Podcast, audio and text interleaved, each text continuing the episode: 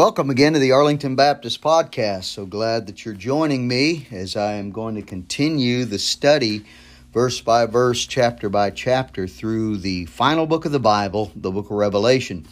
Last week, uh, I began into chapter 2, and I gave you a little bit of an introduction to tell you about when you deal with these seven churches uh, that Jesus uh, sends these, this letter to through the Apostle John. Remember, these were seven churches in an area back then known as Asia Minor. Today it would be equivalent to modern day Turkey. Um, these seven churches were very close together. They uh, probably knew each other and, and, and, had some contact, we would think. We know that Paul referred to uh, the church at Colossae uh, from the book of Colossians, reading the, the letter to the Laodiceans that he sent to them, and vice versa. They would read the letter to the Colossian church. So we, we think these churches had some interaction. Uh, but remember, these seven churches were literal churches. Each one of them had problems, had had strengths and weaknesses.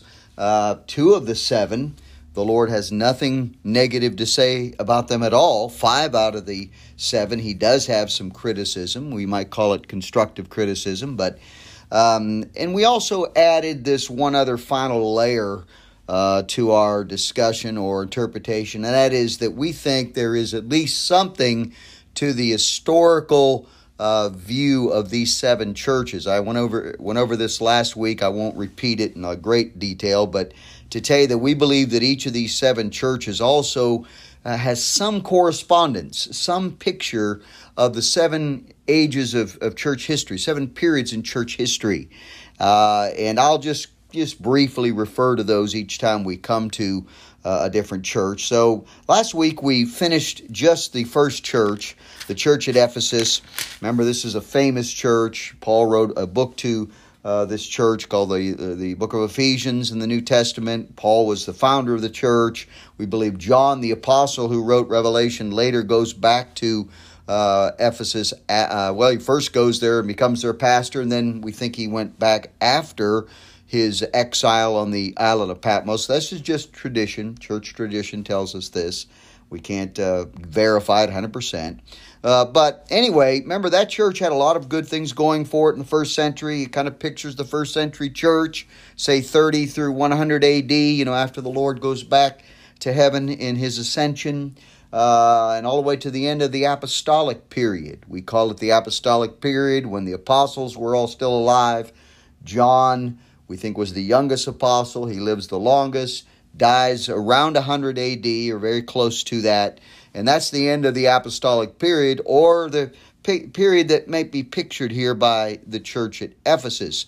And so go back if you have time, if you didn't already, listen to last week's episode to launch into these seven churches. I really would urge that you would do that. I want to move right on to our next church of the seven, uh, the church at Smyrna. And as we always do, let me read the text first and then we'll go back and make some uh, comments. Verse 8 of chapter 2 says, And unto the angel of the church in Smyrna write, These things saith the first and the last, which was dead and is alive. I know thy works and tribulation and poverty, but thou art rich. And I know the blasphemy of them which say they are Jews and are not, but are the synagogue of Satan. Fear none of those things which thou shalt suffer. Behold, the devil shall cast some of you into prison, that ye may be tried, and ye shall have tribulation ten days. Be thou faithful unto death, and I will give thee a crown of life. He that hath an ear, let him hear what the Spirit saith unto the churches. He that overcometh shall not be hurt of the second death. Now, again, we told you last week with the church at Ephesus, all these uh, churches or the statements made to the churches by the angel, which we think is the messenger, probably the pastor. Jesus is directing his words through that medium, through that uh, source. You know, God speaks through church leadership, through pastors and other church leaders uh, to give the Word of God, teaching pastors especially, uh, a senior pastor, a, a teaching uh, pastor in some, uh, some sort would be the one giving the message to the church. And so he says, Unto the angel now the church at Smyrna, uh, write, these things say it the first and the last, which was dead and is alive. I told you there's a strong similarity to all the the seven churches, how he introduces himself to them, kind of even the order of saying good things and, and, and negative things if necessary. Now, the church at Smyrna that I just read is unusual because it's one of the only, uh, one of two of the only churches that Jesus had nothing negative to say about this church. The other church that will be only positive in his comments will be to the church at Philadelphia, the sixth of the seven churches. But this church is, is the first one of the seven that the Lord has nothing negative to say.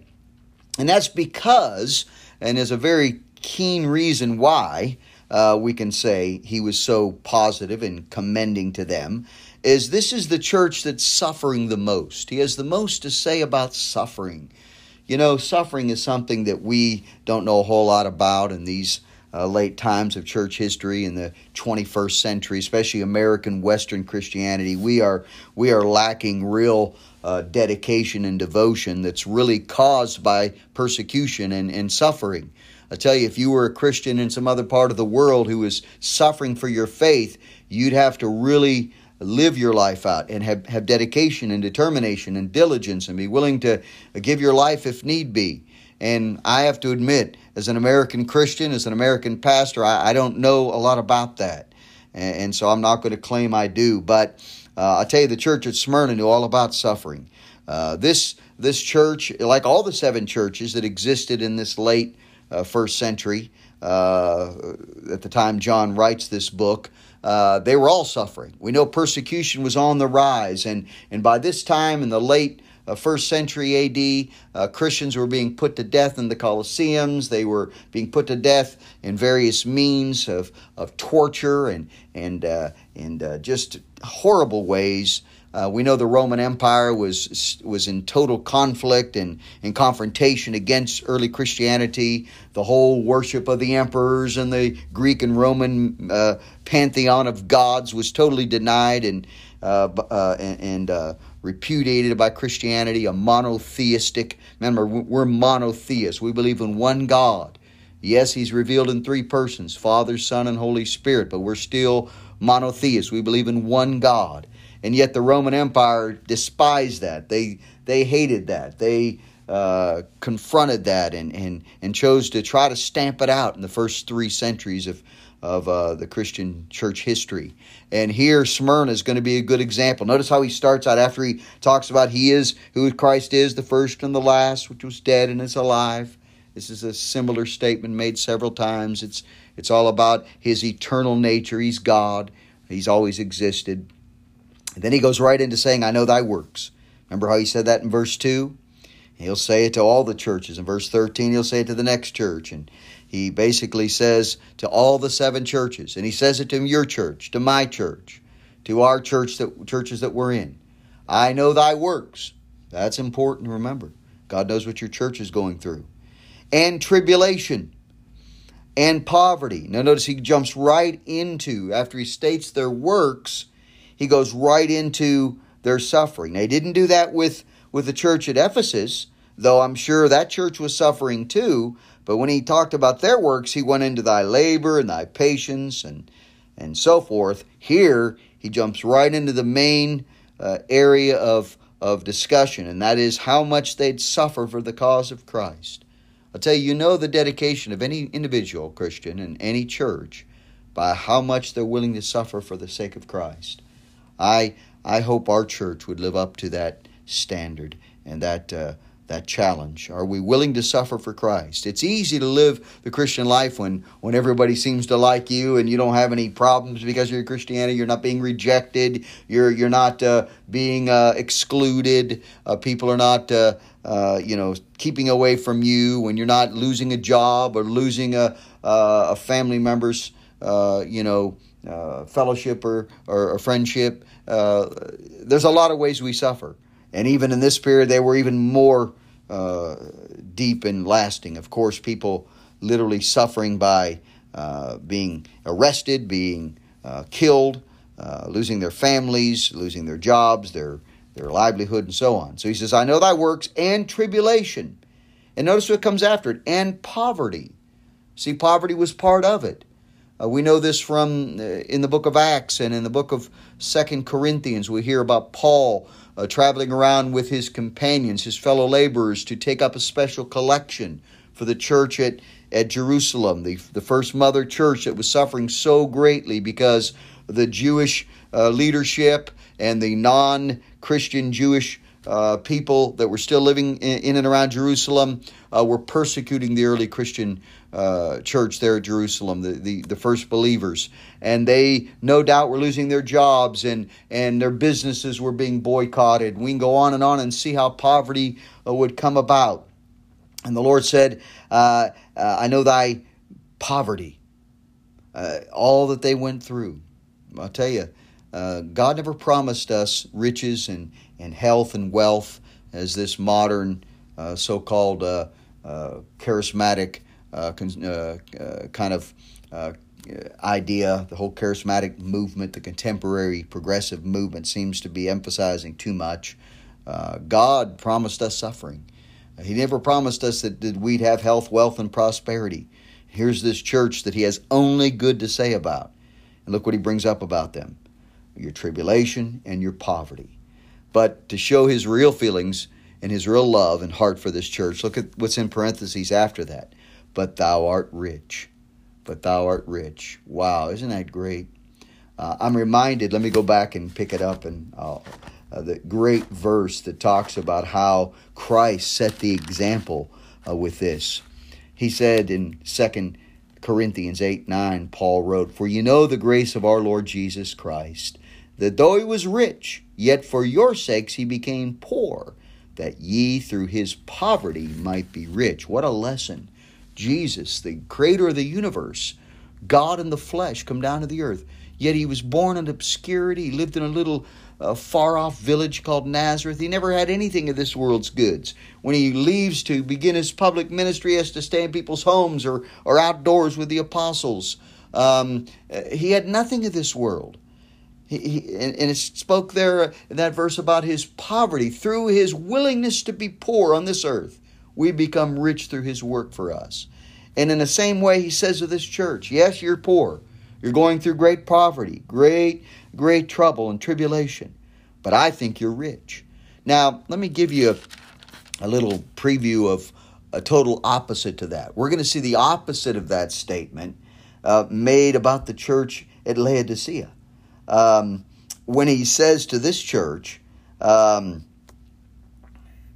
verse chapter 3 and verse number 17.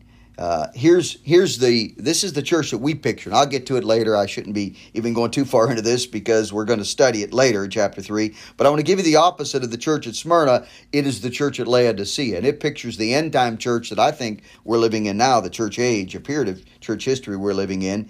And notice what he says of them because thou sayest, I am rich and increased with goods, and have need of nothing, and knowest not that thou art wretched and miserable, and poor and blind and naked.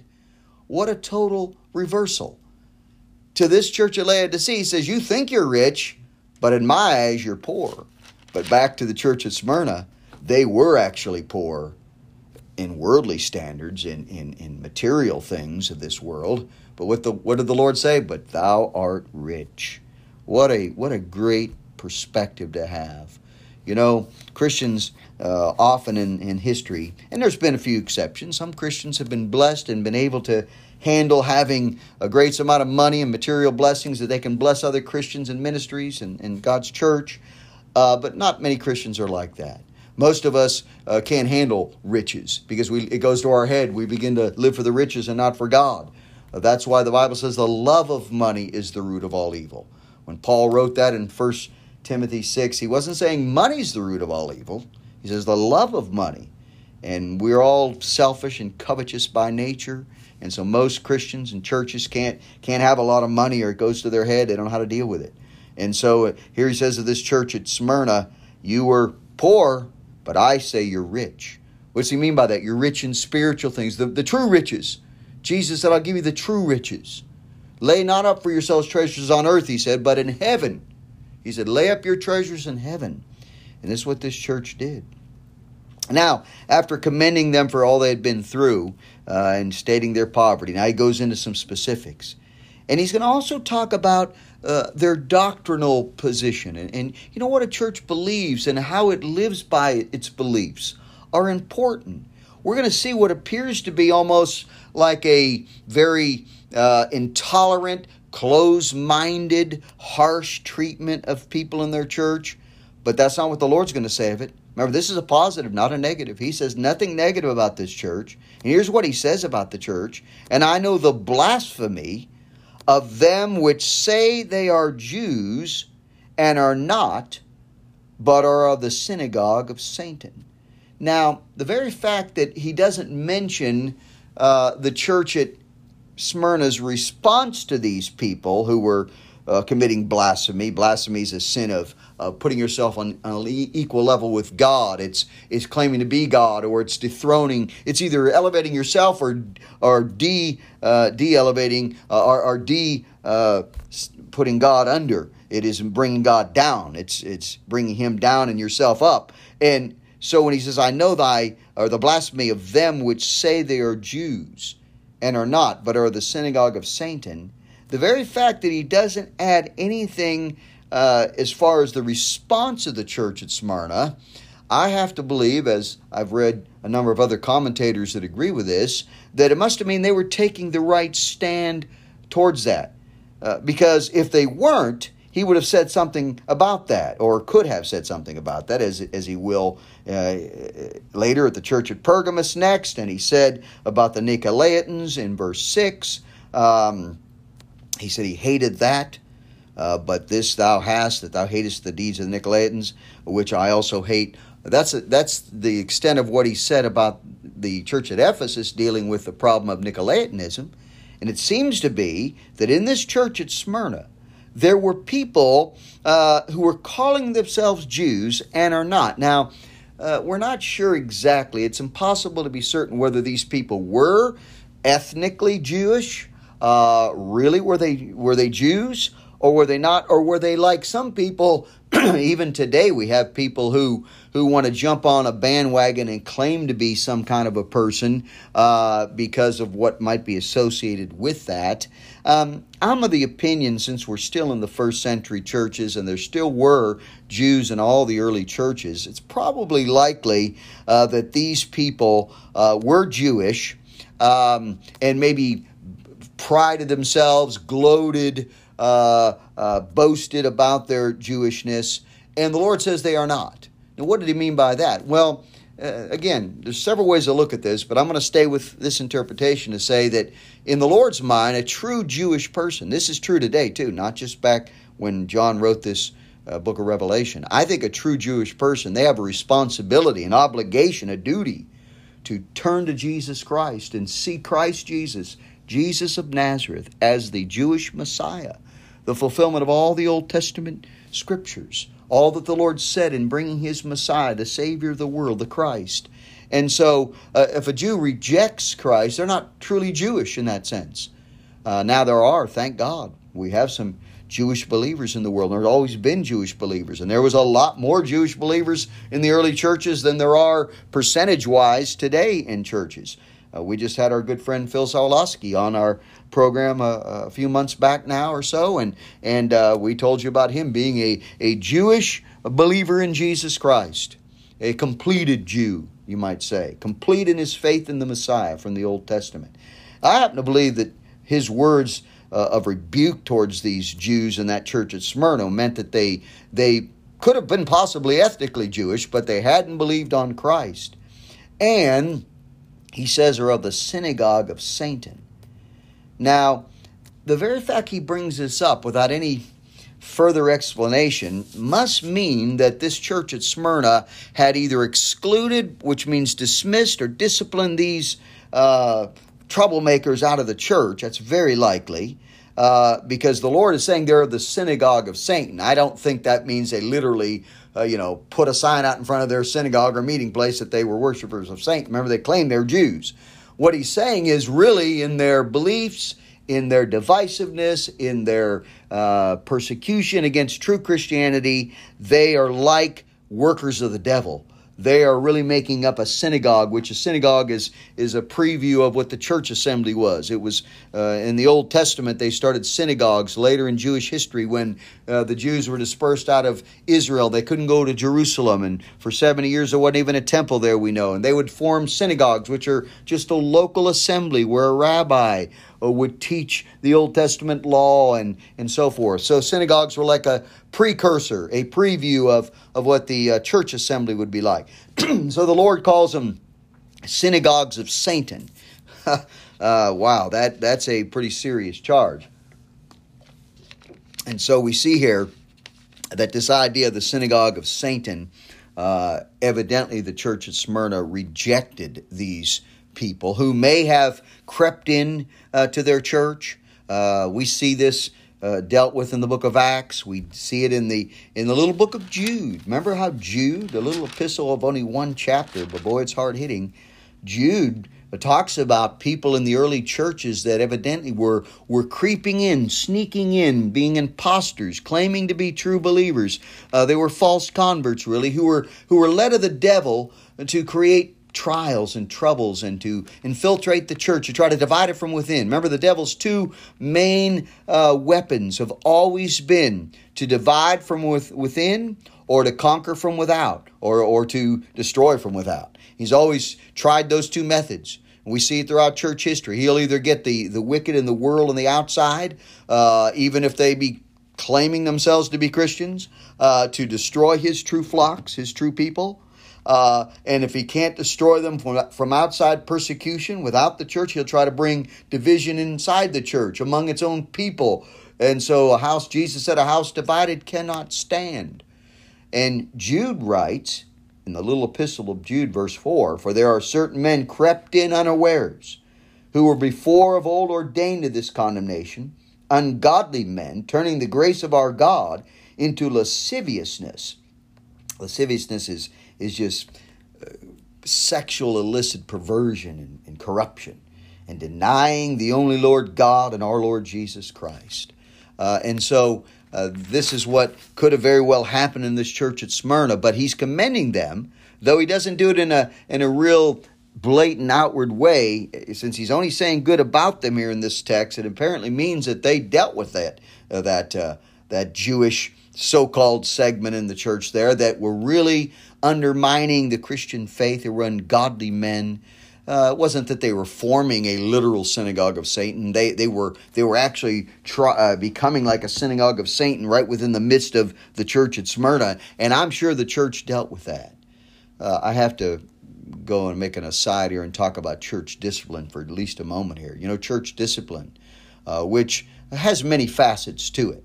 I've taught on it. It's in some of our earlier uh, episodes of the podcast when we talked about church doctrine and, and ecclesiology or the doctrine of the church. But uh, just by way of a quick uh, summary, we know the church is supposed to be a pure, holy assembly. The church is made up of the believers, not the building you meet in, not the structure. It's built up of, of the believers. It's a saved, baptized assembly of believers that come together in, one locality, one place, whether that's outside, whether it's in a building, doesn't matter. A cathedral doesn't have to be a beautiful edifice and beautiful structure. It's the churches, the people, the call out assembly, the ecclesia. And so when that uh, holy group is infiltrated or has uh, error or sin, I think the Bible teaches three reasons for church discipline. Uh, it could be moral failure, doctrinal uh, corruption, or divisiveness within the family of God, within the family of the church. And all three of those are very serious and can destroy any church. And so, anytime a church has has doctrinal uh, uh, deviance, if we could call it that, people who are trying to promote or teach false doctrine within the church and, and go against its doctrinal uh, purity and statement, or or when immorality or some kind of outward sin, uh, sexual sin, it could be drunkenness, it could be just sins of the flesh in general. If that if that becomes uh, uh, known in the church, eh, or or if there's divisiveness. This is another serious sin, maybe maybe not as uh, understood and, and often sadly neglected more than the first two, but God hates division. Of the seven things God hates in Proverbs 6, he that soweth discord among the brethren. And so I think this church at Smyrna had this group in it, And because they were uh, divisive, no doubt, and, and doctrinally wrong, and there could have been some, some immorality and moral issues as well, we, we can't be sure, but I'm sure that the church of Smyrna did what every good, godly church must do. They must confront that sin, call these people to repent, and if they won't repent, then they have to be dismissed or removed from the membership. And only true, sound churches do that. The church I'm in now, the church I pastored in Ohio for 16 years, unfortunately, we had to take disciplinary action a few times. You hope to never have to do that. You pray you'll never come to that. And you call people to repentance. And in a few times, thank God, over the years, I've seen people who were called on the carpet, so to speak. Their sin was brought to their attention, first privately, then, if they wouldn't repent, it had to be brought publicly. But in some cases, people did repent and they were reconciled to the church, just like the Bible teaches. I'm giving you a short version of this entire teaching, but it's an important one. I think this church at, at uh, Smyrna was doing that. Well, let me move on. So uh, now he goes into this great uh, verse 10, which is such a beautiful verse. It goes back to their suffering. I told you these these believers at Smyrna were so persecuted and, and, and there's such hardship and, and trial uh, that he just commends them and keeps bringing that up. He says, Fear none of those things which thou shalt suffer. Wow, that's future tense, shall suffer. It didn't sound very good for him, uh, for them, uh, in the sense that he says you're going to still suffer, and they needed to know that. You know, uh, the more you know something uh, is so, the more you can prepare for it. You don't, you're not taken off guard. We need to know we're going to suffer. We should never tell a new believer, a new church member, uh, that the Christian life's going to be a bed of roses and a walk in the park. It's it's going to be suffering. We're called. It's appointed to us to suffer for His name. Uh, the Bible teaches, and so He says to them, "Don't fear this. Why? Because I'll be with you." Now He goes into more detail about this. Behold, the devil shall cast some of you into prison. Now, the devil, is he meaning the literal devil? Very well could be. Satan's only one person, one individual. Uh, it could mean a system. It could mean a leader that's controlled by either the devil himself, Satan, or by one of his many demons. This is demonology and Satanology, of course. Uh, the devil could just be, it could be a euphemism for evil itself. Doesn't matter. Either way, uh, the devil's going to work against, and he does against every godly church. You have a good church that's trying to do God's work, it's going to be hated. People are going to come against it. And so we see this idea behold, the devil shall cast some of you into prison. Now, back in those days, this was literally happening. And it's still happening in some places in the world today, friend. This is not totally, uh, uh, you know, unheard of in our 21st century world. But now in Western Christianity, we're not suffering this way. People in atheistic, communistic, uh, Islamic countries and, and, and countries that hate Christianity, Hinduism in India and Buddhism in some places are, per- are persecuting Christians. The Christians are still the most persecuted group in the world, friend, bar none. There's nobody like uh, nobody comes to the level of persecution that's being exhibited against Christians. Uh, so then he says this: You should be cast into prison that you may be tried. Isn't that interesting? The word tried, tested. Uh, God tests our faith through persecution, doesn't He? You know, you, you only know how much you really love someone or they love you by the hard times in your life. You know you have a good marriage if you and your spouse have went through hard times and you've stuck it out together and you've grown closer. That's what God does with tribulation and trials. The Christian that's never tried is going to be a weak, flabby Christian. We exercise our faith through tribulation. We become stronger in the Lord, the power of His might. And he says that you may be tried. I'm going to let you go through this. See, God has a purpose. That's why any group that claims to be Christian that tells you you should never suffer, you should never go through hardship, it's not God's will for you to, to be poor or to be sick or whatever, these are false teachers. Stay away from such people. God puts us through suffering on purpose, that you may be tried. And ye shall have tribulation 10 days. Tribulation, another word for trouble. Now, let me state about this 10 days. This is a very interesting statement, and, and many commentators believe, and I agree with them, that the 10 days does not mean 10 24 hour periods. Anytime you see the word day in the Bible, it, it does mean a 24 hour period, but it doesn't always denote one particular 24 hour period. It could mean a period of time. And the very fact that the persecution against the early Christians, and then all the way through the rest of, of Christian history, including even up to today, uh, it's existed a lot longer than 10 days, 10, 24 hour period, uh, periods. And, and so even Smyrna, uh, he wasn't saying you're just going to be persecuted 10 more days and then it'll be over. Like, you know, uh, 10 days, 10, 24, 240 hours from now, all your persecution is going to be over. He's not meaning that. Most scholars agree, and I do as well, that he is predicting something very amazing. I'm not going to take time to read all the names, but I will tell you this: it could be proven. It's been shown in many a book on the Book of Revelation, giving you commentary on this book. Uh, Bible, some good uh, study Bibles have it. We believe he's talking about ten different Roman persecutions, uh, probably starting with Nero. That's that's the list that I use when I teach this in more depth and go into those ten emperors. You can list them from from Nero to the last emperor before Constantine, and each of those ten emperors uh, instigated uh, a terrible persecution against the Christians where thousands of believers were killed. Now, it doesn't mean it was a easy thing when those 10 weren't in, in power because there's some periods in between those 10 and Christians were always hated during those first 300 years or so of, of, of Christian history. But I think he's referring to 10 specific periods of Roman persecution against the church. Not only Smyrna, but all the churches.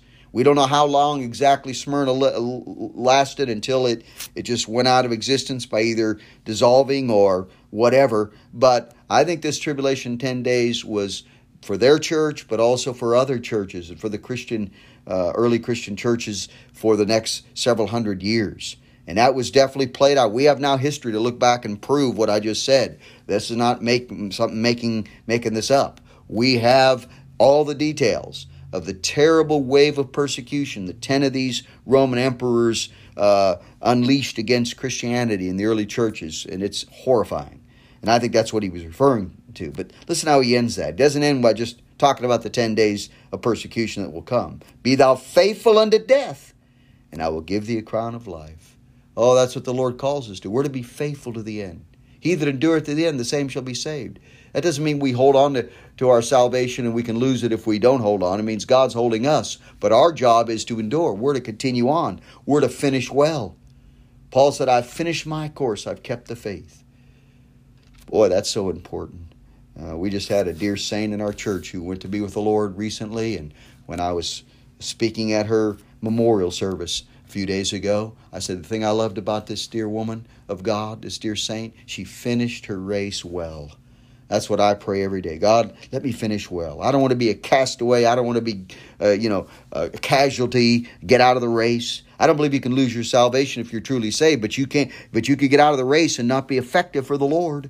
You can die in an unfaithful state, not faithful to God. I want to be faithful to death. Jesus said, If you do, I'm going to reward you. These crowns, Jesus says, a crown of life. These crowns are rewards given to us by the Lord. I love this. There's five crowns in the New Testament. I'm not going to take time to go back and look at all of them. You can look them up in a good concordance and so on. But what they are is special rewards. And God keeps the record, man. That's a wonderful thing about suffering for Christ and, and all the good you do for Christ as well. He's keeping the record. You'll not always have everybody pat you on the back or remind you of some good thing you've done or commend you or applaud you. Don't worry about that. You don't need man's accolades and, and man's applause. God's keeping the record. Jesus said in one place in the Gospels, If a man gives a cup of cold water in my name, he will not do without his reward. And so he says here to this church, You endure to the end, you be faithful, I'll give you a crown of life. And that crown of life is, is just a picture of eternal life and enjoy. You know, all Christians are going to go to heaven. That's true. But you know, this is true too. Not all Christians are going to enjoy heaven the same. That's only right. It's only fair. The more dedicated, godly Christian is going to have a greater place with Christ in heaven and in his kingdom on earth and in the, in the new heavens and new earth. Of course, he's going to have a greater place. Paul said, if we suffer with him, we shall also reign with him. Not every Christian suffered as much as other Christians, and I think some Christians will have greater reward because of that. But let me end this section. We're getting out of time here. He that hath an ear, let him hear what the Spirit saith unto the churches. Get used to that. It's said to all seven of the churches. He's just telling us in spiritual hearing now, not physical hearing, spiritual. You better hear what the Spirit says. And let every church and every Christian learn from what he says to these seven churches. And then he ends, He that overcometh shall not be heard of the second death. You know, that's a, just a statement about a Christian. That's really a very basic statement, really. A Christian's an overcomer. We talked about it earlier in one of the episodes. A Christian overcomes. We overcome sin and the world and the devil. and the flesh through Christ. We're not overcomers by ourselves. We overcome through faith. Who is he that overcometh? He that believeth that Jesus is the Son of God. 1 John 5 tells us. So when we overcome, what happens? We won't be hurt by the second death. And that second death is eternal separation from God in a literal place called hell, which will finally be realized in what's called the lake of fire. We'll see that later in this book of Revelation. So we finish now the look at the church at Smyrna. God willing, we'll pick up next time and look at the church at Pergamus. And remember, conviction for truth and compassion for people.